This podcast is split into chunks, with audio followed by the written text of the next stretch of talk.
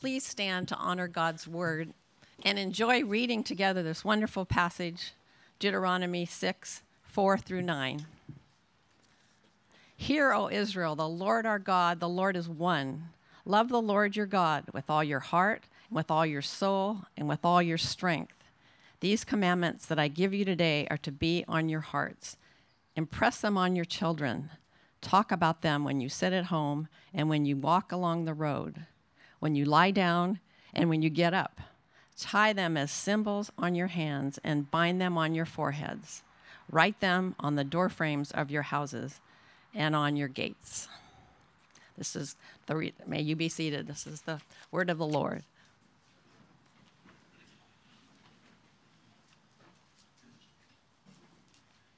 It's just right for me. When I have a conversation with Dave, I get a sore neck. So much taller than I am. Uh, well, my voice is a little shaky this morning. Uh, some of you know I went to Louisiana State University, and uh, last night I was at the Rose Bowl with my son, uh, futilely cheering on the Tigers as we got thumped by UCLA. Yeah, it was a great game for y'all. so uh, hopefully my voice will hold up. Um, let me pray, and then we're going to look at this great passage. God, we are so thankful for your word. We would ask that you would calm our hearts and minds from distractions, that we would be focused on you, that you would teach us, and that we would be completely open to whatever it is you would have us to learn and integrate into our lives. We love you and pray in Jesus' name. Amen. Uh, well, when I uh, met Marla, I met her family and I met her father, Troy Earls. And uh, Troy was a uh, godly man and uh, a mature Christian, a simple man, worked for the Tulare City Parks and Recreation for 35 years. Then he retired and we got married. And about five years ago, um, he got a neurological disease that was really horrible and it affected his ability to speak and he couldn't um, chew any longer and so he had to have a feeding tube and uh, he would write notes and write letters and that went on for a whole year and it was kind of heartbreaking for marla and i to see her dad that way and you could tell that he was coming to the end of his life and we were at the end of a school year and i was getting ready to go to poland and i was going to be able to spend a few weeks there in a kind of study leave and I was going to go ahead, and then Marla and the kids were going to come later. So we decided to go up and visit Troy and thought maybe it would be the last time we'd see him before he passed on. And so we were at the house, and he would write notes and write letters, and he would um, visit with the grandchildren through writing. And we spent the whole weekend there, and, and then it got time to leave. And when we got ready to leave, Brittany, our daughter, was um, sitting at his feet. I can remember this so clearly and Marla was standing next to him in his chair, and I would say that he hadn't spoken a word in a year. He would just write all the time. And he looked down at Brittany because we were getting ready to leave, and Jen just spoke so clearly Don't be like girls when I was young. Don't fall in love with being in love. Crystal clear. We heard every word he said. Then he looked up at Marla and told her how proud he was of her. He hadn't spoken in a year, and it was so crystal clear. And he blessed his daughter and was able to speak. And then we left, and a few weeks later, he passed away. And it was so clear that before he passed away and was in the presence of God, he wanted to give some wisdom and some blessing to his granddaughter and his daughter. And that's what's happening in Deuteronomy 6 when we read that passage. So I want us to turn there. It's Moses at the end of his life, and he's going to be giving wisdom and a kind of blessing to the Israelites because he's actually not going to go with them into the land the promised land. And so he um, is concerned about the Israelites and their future. And if we skip back up just to the beginning of chapter 6, he's concerned in this passage, all of Deuteronomy is sort of his last will and testament. But in this passage in Deuteronomy 6, he's concerned about children. If you look back in verse 2, well, I'll read from verse 1. It says, These are the commands, decrees, and laws the Lord your God directed me to teach you to observe in the land that you are crossing the Jordan to possess, so that you, your children, and their children after them may fear the Lord your God as long as you live. So his concern is about the Israelite children and their children's children fearing God, living in a dynamic relationship with the God of Israel. And this was, is what happens to everyone as they get older. I've experienced it in my own life. As you get older, you get concerned about what's going to happen to my children and my grandchildren. And that's exactly what's on Moses' mind here in Deuteronomy 6. So, in verse 4 through 9, he gives some amazing wisdom to the Israelites regarding their children and their children, their children's children. And I want us to look at the passage very carefully. And I want to suggest this morning that there's five principles in this passage that are crucial for helping our children, our grandchildren, live in a right relationship with God and live the life He intends for them. So I don't want you to think it's a message for parents. It's for anyone who loves children, which should be all of us. It's a message for parents, for grandparents, aunts, uncles, single people, anybody who's a member of this family at Grace Church. So when we look in the passage, um, I'm just going to read it again because I want us to really, we're going to look at it very carefully.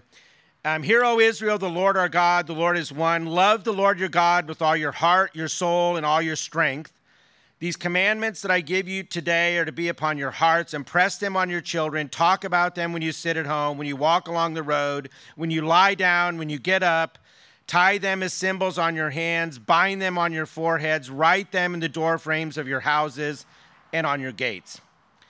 So I'm going to suggest there's five principles in here and when I started to study this passage years ago, and I think the first time I taught this was actually about 35 years ago, is I really felt like the five principles in here reminded me of the David and Goliath story. If you're a children's worker, it's, uh, it's a classic. And there's a lot in there for boys, especially. And uh, so it's a story we all know where David is going to um, go out and fight Goliath, who's been coming out every day to taunt the army of God. And he's this giant. And I remember when I was a children's pastor, I was teaching a group, group of four year old boys about this passage. And I got a little carried away in the description of Goliath. And the parents told me after church that their son thought he was the hero in the story. Because he's, you know, this enormous battle champion with the enormous sword and so David is decided that he's going to go fight this giant. And Saul, if you remember in the story, offers him his armor to wear. And when he puts on the armor, he literally can't hardly move and decides that that's not for him. And he goes and gets five smooth stones. And then he goes out, and we know how the story goes with a slingshot, and he slings one of them and hits Goliath right in the forehead. And ends up killing the battle champion and is the hero of the story. So, children today don't face the battle champion, you know, in the playground of their school or in their neighborhoods. But I wanted to suggest that the world we're living in, there are um, a lot of giants that boys and girls have to face every day. And uh, they would be things like uh, consumerism that teaches our children that the more you have, the happier you'll be a horribly sexualized society, a society that has enormous problems with drugs and alcohol, broken homes, domestic violence, health crises that make them wear masks to school every day. And children face a lot of challenges and giants in the land. And I wanted to suggest this morning that these five principles we're going to look at in Deuteronomy are like those five smooth stones. And I also want to gently suggest that when we look at the world around us, there are books, there are podcasts, there are programs that are designed to help our children. Some of them would even tout that they would help our children live the life that God intends. Some of them even have biblical proof texting around them that make them look like they're Christian. Many of them are methodologically, psychologically, pedagogical, everything is proper about them, but there's something akin to Saul's armor. And it's really the world's offering for our boys and girls. what I wanted to suggest this morning, very delicately, is that we should spend more time looking at things like this passage where God, through his servant Moses, gives us specific principles for how to impact the lives of children so they know Christ and live the life he intends for them. So, let's look at the passage and let me um, suggest our first principle, our first smooth stone, you might say. He begins in verse 5 in a sort of shocking way he says that if you want to have an impact in the lives of children, then you should love the Lord your God with all your heart, with all your soul, with all your strength. The commandments I've given you in chapter 5 should be on your own hearts.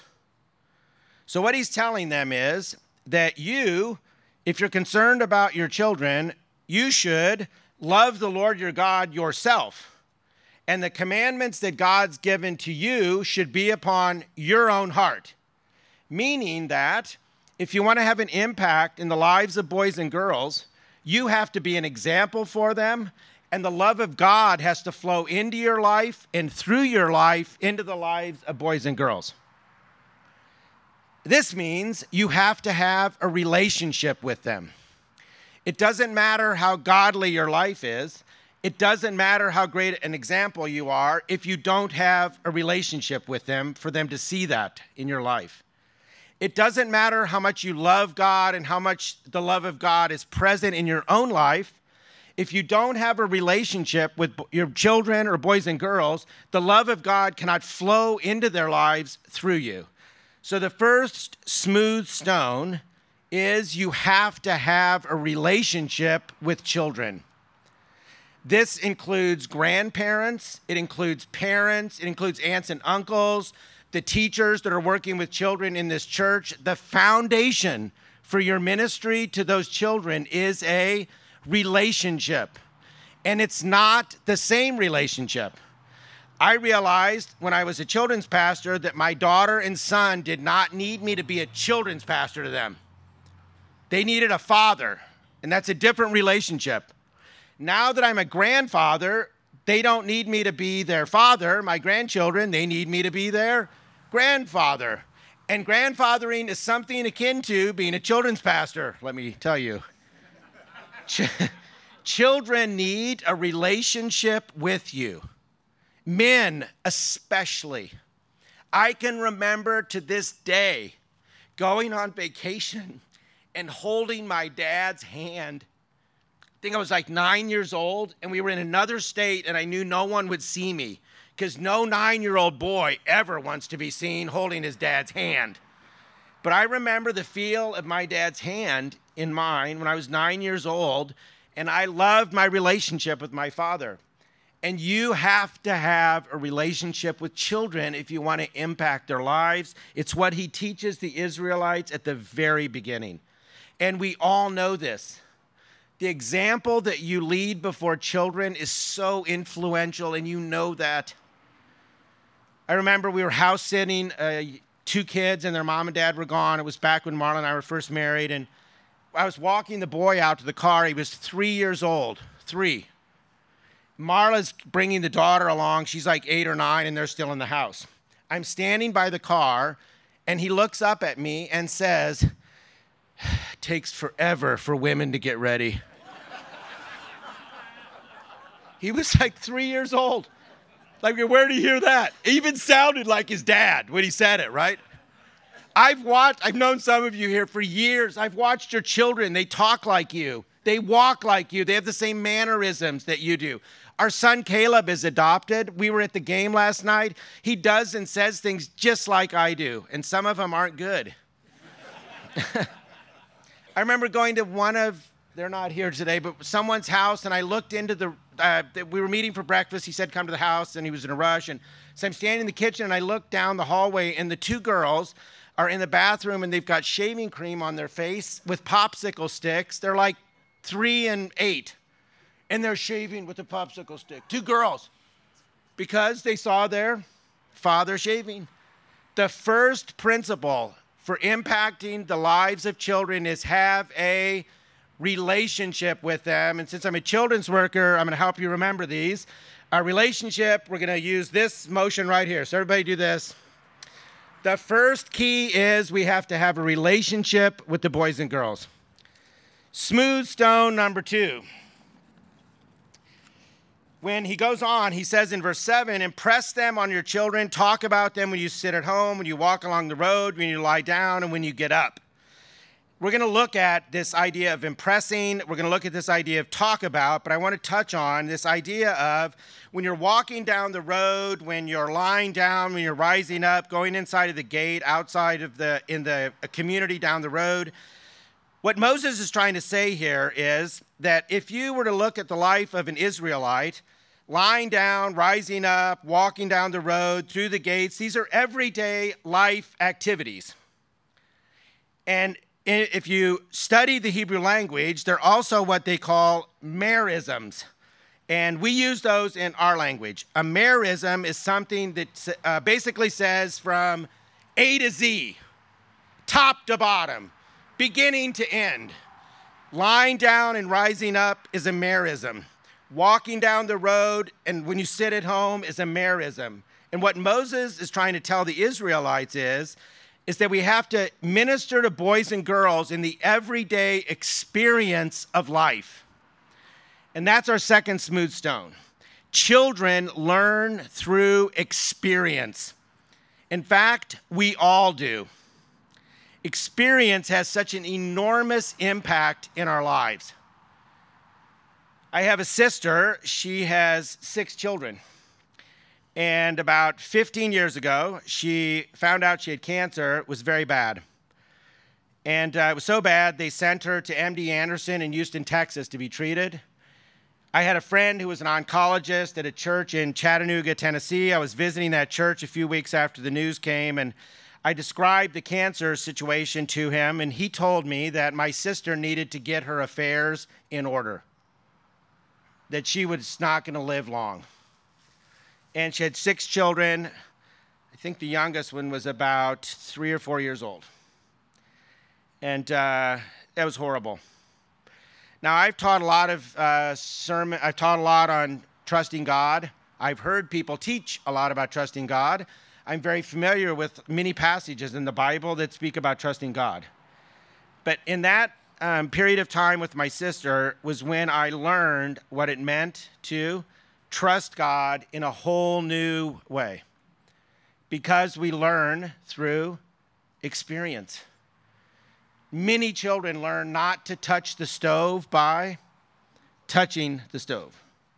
And then you know, don't do that.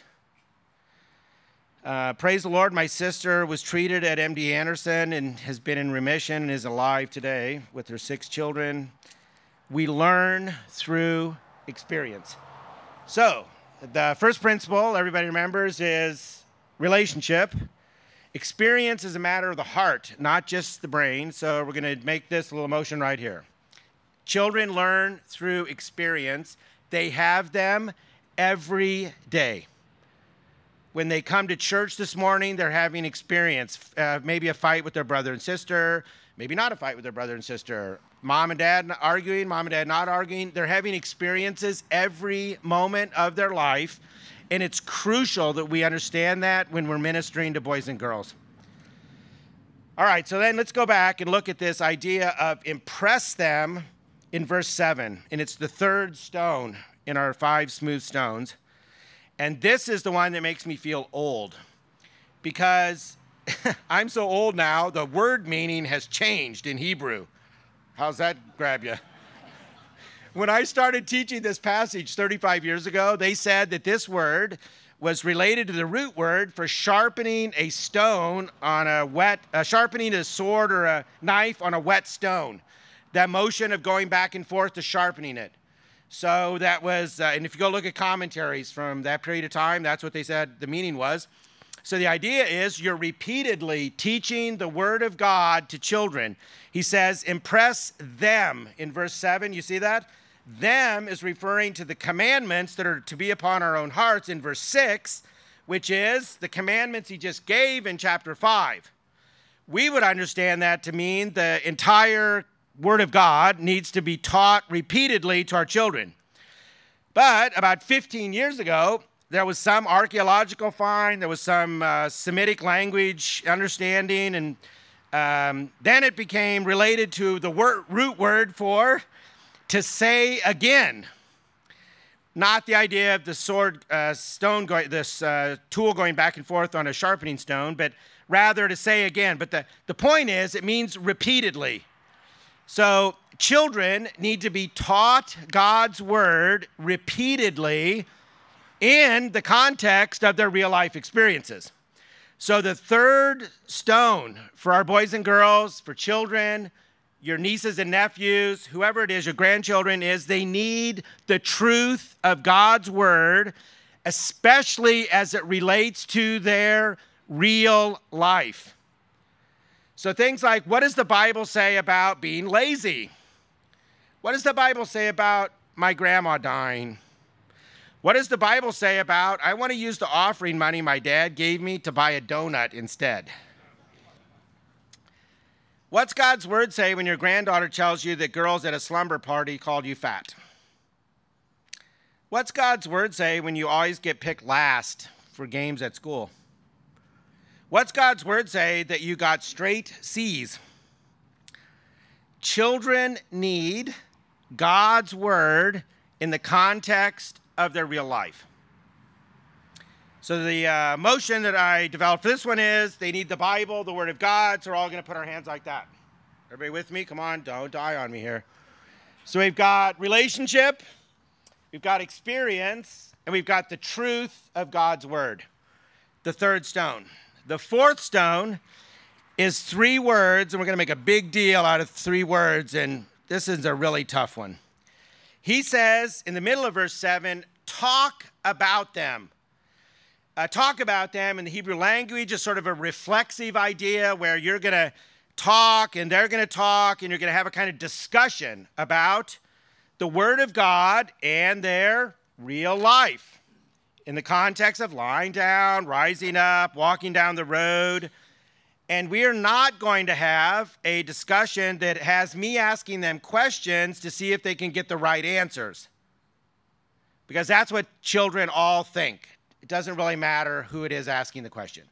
Whenever a question is asked of a child, they're always thinking about getting the right answer. Because when you get the right answer, you are a good child. When you get the wrong answer, you're like I was. So, we're going to get them to talk about the Bible, the Word of God, and their real life. And if you can do this as a, a, parent or a grandparent or aunt or uncle or a children's worker in this church, that's when you can really help children see the connection between God's Word and their real life.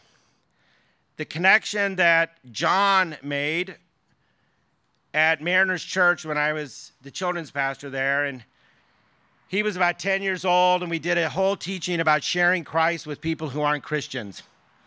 And it was from the Philippian jailer passage in Acts.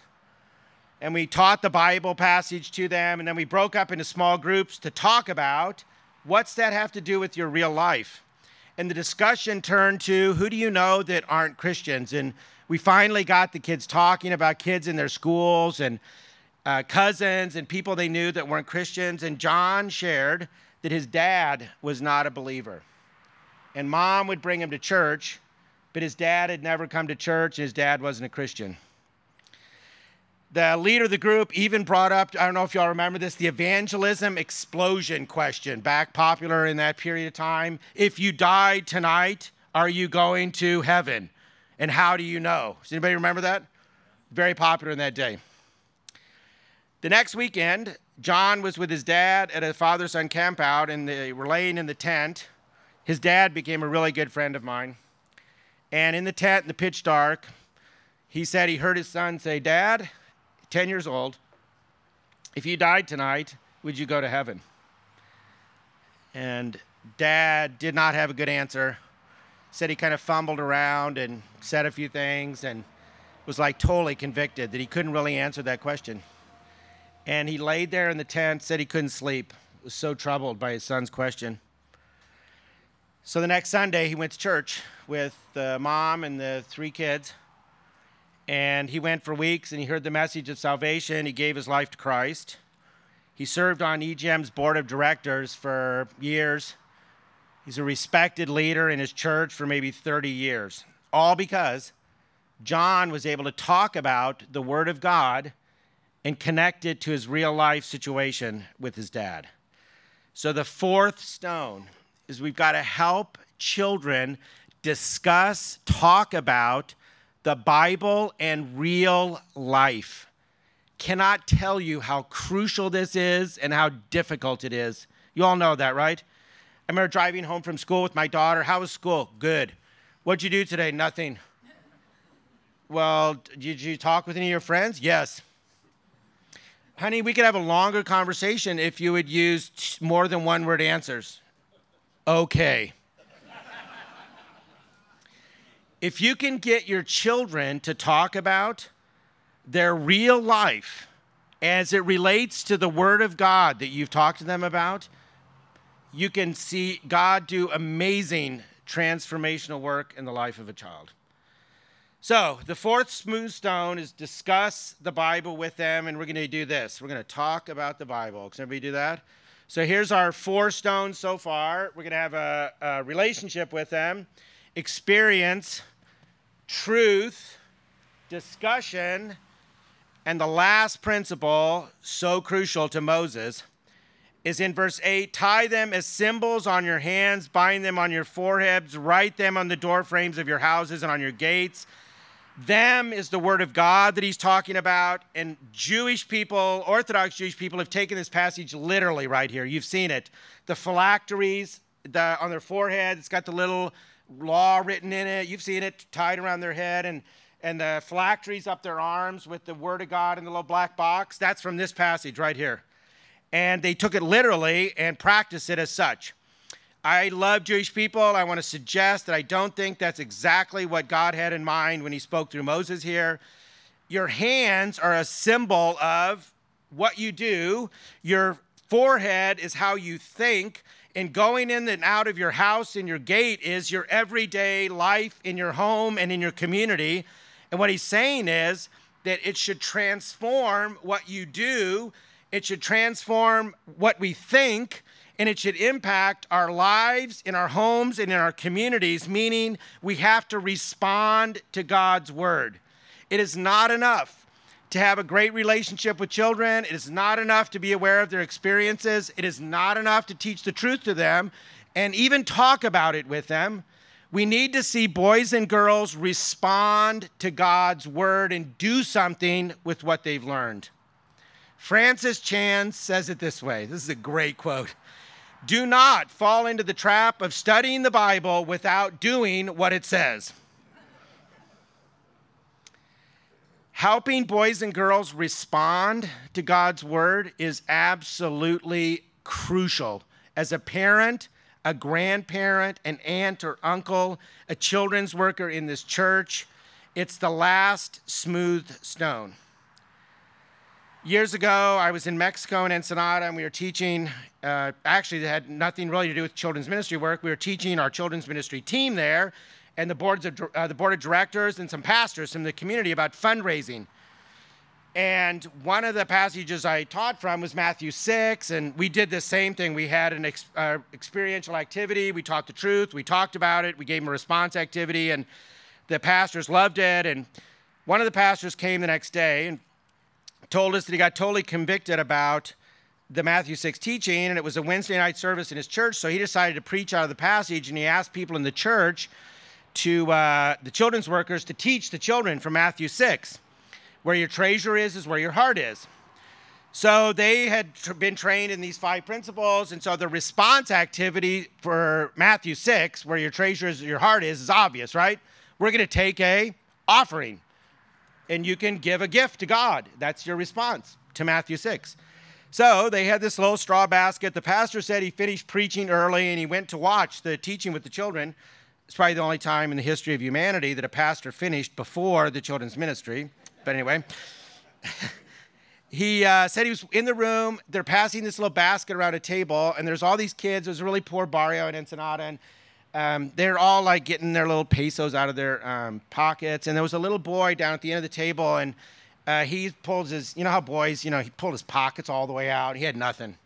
He's got nothing to give, and he was embarrassed. You know, nobody wants to be embarrassed. Plate came to him, and suddenly he reached in his pocket, all stoked, eyes lit up, pulled out a stick of gum, and put it in the offering as his gift to God.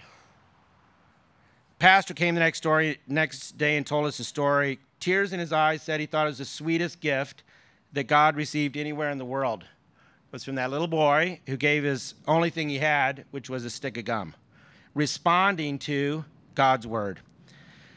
The fifth principle is we got to respond, help children respond to God. So we're going to do this. This is response. You got to do something. All right, so let's go over all five of them relationship, experience, truth, discussion, response. And that's the challenge we have as parents, grandparents, uncles, aunts, and the Grace Church family is to abide by those five principles. Build a relationship with the children you're around, whoever they are.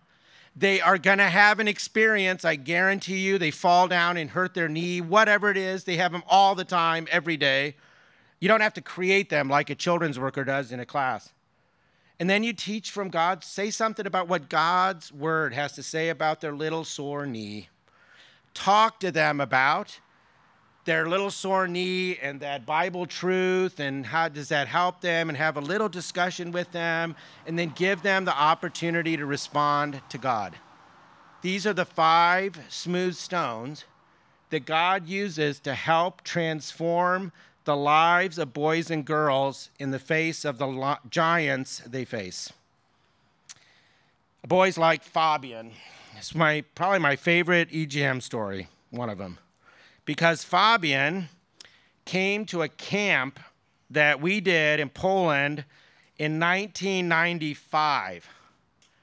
That, that's so hard for me to think that's 36 years ago. He was a little boy, not a Christian, bunch of non Christian kids had been invited to the camp. After the first week of the camp, they shared the message of salvation on a Friday night, and Fabian gave his life to Christ at that camp.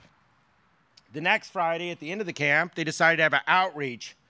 And that whole week had been about following Christ and what it means to be a disciple. And they had a skit plan and some singing, and they invited all the people from the village to this special evangelism. And the pastor was there to preach the message. And when they got ready to go on to the little stage they had, they couldn't find Fabian. They thought he'd like climbed a tree somewhere, was gone or whatever. And uh, they looked all over everywhere. And finally, they realized Fabian was out in the crowd of people. And he had some like Polish little track thing, and he was sharing the message of salvation with Polish people. He had been a Christian for a week. In 2000, I went to his church, the city where his church was, and we did a training program for the children's workers in the church. And a lady walked up to me and introduced herself to me and told me that she was Fabian's mother. Fabian had gone home all fired up about following Jesus Christ and had shared the gospel with his mother and his father, and they'd given their life to Christ. And she was now teaching Sunday school with Fabian, who was a teenager, helping him.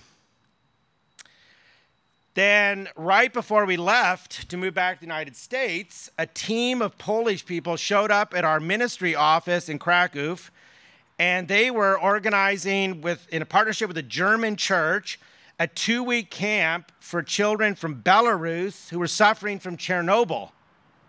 And on that team was Fabian. And he was doing ministry to boys and girls in Belarus as a kind of little missionary guy and was in, uh, in college, I think, at that time. And then I was just talking to the director of our ministry in Poland a few months back, and he told me, as far as he knows, Fabian's teaching Sunday school in that church in Stettin where he led his mom and um, dad to Christ. Uh, that's the kind of transforming work that God does in the lives of boys and girls when we apply these five smooth stones.